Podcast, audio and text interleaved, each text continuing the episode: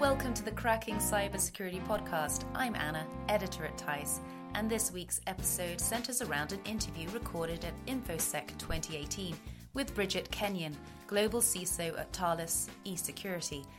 Amid the atmospheric buzz of the conference, we discuss the good, the bad, and the ugly facets of the internet, how to reconcile the blurring lines of our public and private online lives with the GDPR, as well as the challenges of diversity in AI.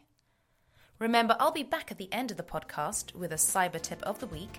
But for now, here is Bridget, who begins by outlining the cyber trends we should know about. Well, in terms of trends, there's a lot of uh, there's a trend towards Internet of Things, making more things connect to the internet, communicate with each other, provide information for personal use, for professional use. There's a blurring of personal and professional lives and with that comes the transmission of personal data from your personal world to your work world and back again. So your LinkedIn profile ends up being connected to your Facebook profile. And people you think of as your work colleagues end up on Facebook. And you find out that there's very little sort of personal life that is separate from work life. So when somebody's inter- you know, interviewing someone, someone for a job, they may well look at Facebook to find out exactly how many times they've been sort of boasting about being drunk in the last three weeks. And people have lost their jobs as a result of that, or even not been invited to interview. So, Internet of Things connects into information being transmitted in all directions. And then you have the, the sort of tripartite section of this, the, the real whammy, which is GDPR, which says, okay, it's personal data, the person who generated it, who it relates to, owns it. And now they have rights that are in addition to and I think, a, a, an upgrade on what was officially defined before. So imagine how that all fits together. You've got this world in which people are sharing things, people are being open, people are, are blurring the lines between work and home. And the companies that are handling this data are now being required to treat it with a lot more caution and not have any surprises. There are companies that have actually stopped operating in the UK since the 25th of May because their business model was capitalising on personal data, and they couldn't do it in a way which is protecting the rights of the individual, or they didn't feel that they could. So that's that's a fairly major shift. Um, I was listening to Martha Lane Fox talk today, um, and it was interesting about how in '98 the internet was this utopic place, and nobody even thought about the fact that this nefarious activity could go on. Um, I was just wondering about your own views of how you've watched the shift, and are you feeling optimistic about the future? I'll, I'll let you in on a secret. When I was at university, we were using um, very, very early web browsers and, and search engines. We were using something called Mosaic. And I remember in my, oh, maybe second year, I looked up CAT, that's C A T on the internet, and found no results. That's, seriously? yeah, seriously, I'm not kidding. No, no swinging cats on Nothing. There was no there was no results at all. So you, you come to now where the world is on the internet. The internet is a reflection of who we are now. Whereas before it was a tool, it was a way to, for scientists to talk to each other about very specific subjects. And trust was inherent because it was a small community. The community has exploded, it has become the world community. And it has all the upsides and all the downsides of walking along a city street. Would you want your child to do that by themselves? Would you want your child on the internet alone?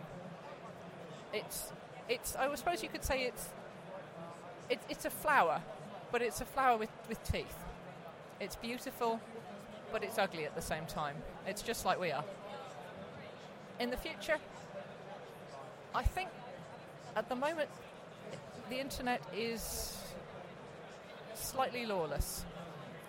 Governments are trying to bring bits of the internet into their own paradigm to match what they see as, say, privacy. Each, each country practically has a different definition of the word privacy.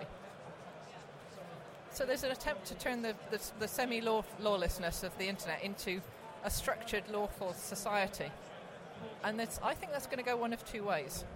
You're either going to get some kind of global accord on what is appropriate, what is lawful for the internet TM, or you're going to find the whole thing breaking up people don't really want that to happen. But what you've got now, in, say in certain countries, have got a very closed environment. They don't allow their citizens to see half of what's on the rest of the internet. Equally, even in the UK, certain access to certain illegal sites, horrific sites, is blocked. So we're all actually seeing a facet of the internet already. There is a level of, of segregation, segmentation, and reduction in what we can see for, in some cases, excellent and in some cases, dubious reasons. I, I honestly don't know which way it's going to go. It's almost like the, the global community is trying to have a unified identity, and that's possibly the first time in our existence as a species since we were, as I understand it, when we there was a catastrophe and there were very few, hum, few humans at one point, very far back in history. And at that point, we probably would have had a cohesive identity, a one, one society. This is probably the first time since then that we've had a single identity. And that's beautiful and terrifying all at once. Because what is that identity going to be? Yeah.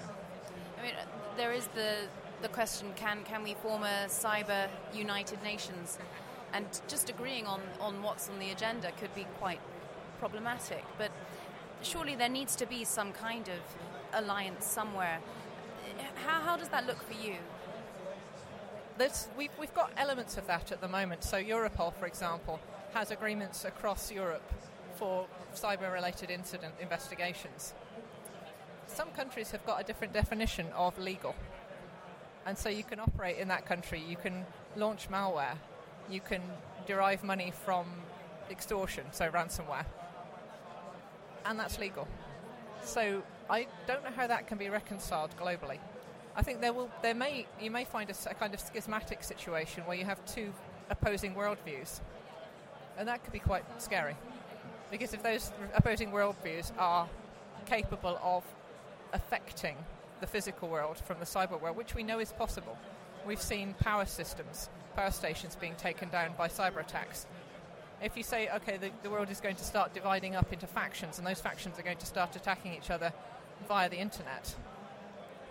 That isn't just an attack that takes down, it makes you not able to see cat pictures. That's an, that's an attack that could take down your ability to enable somebody to continue breathing through life support. Or it could be an attack that takes that um, switches someone's pacemaker to hyper hyper fast and kills them. So uh, yeah. And so with that, do we do we disconnect? The genie's out of the bottle. You can't unknow something. It's like in a lot of scientific discoveries, someone discovers something. The fact they've discovered it goes global, and someone else re- reproduces that discovery. Maybe not knowing how it was done originally, but they know it's possible, so they keep trying until they get there. You can't say, right, we're going to forget internet, we're going to forget connectivity. I'm sure people had this conversation during the Industrial Revolution. Can we just not talk about mass production because all these people making individual artisan products are going to have no job. We've got that conversation right now about Internet of Things, about robots, about AI. The thing that we value about ourselves is our ability to think. But we think so well, we've actually started to be able to create other mechanisms for thought, AI. They're not human yet. What will they be? It's, and what will they want to do? This is all actually predictable, and there is just, it's not a case of if, it's a case of when the fact that, that the AI will take over? Not take over, but there is a point at which AI will be capable of having the same level of intelligence as a human. Whether or not there's an identity there is still a matter for massive discussion. And sentience. Yeah, it's. It, I think the, ref, the phrase, the sort of catchphrase that's getting used right now is the singularity. Tell me more. Um, the idea being that that's when AI achieves human level of intelligence. And people are starting to talk about what are we going to do with regard to rights, with regard to freedom? Are we going to actually just create another slave class? That would be deeply unfortunate because it would imply we didn't actually have the ability to learn as a species. Is talk that the, the, the people making the AI at the moment are not diverse enough in their skill set, in their you know the cultural background. Let's talk more about that. We make things in the in our own image, whether or not we realise that it's actually going to reflect all of who we are, and we're not perfect.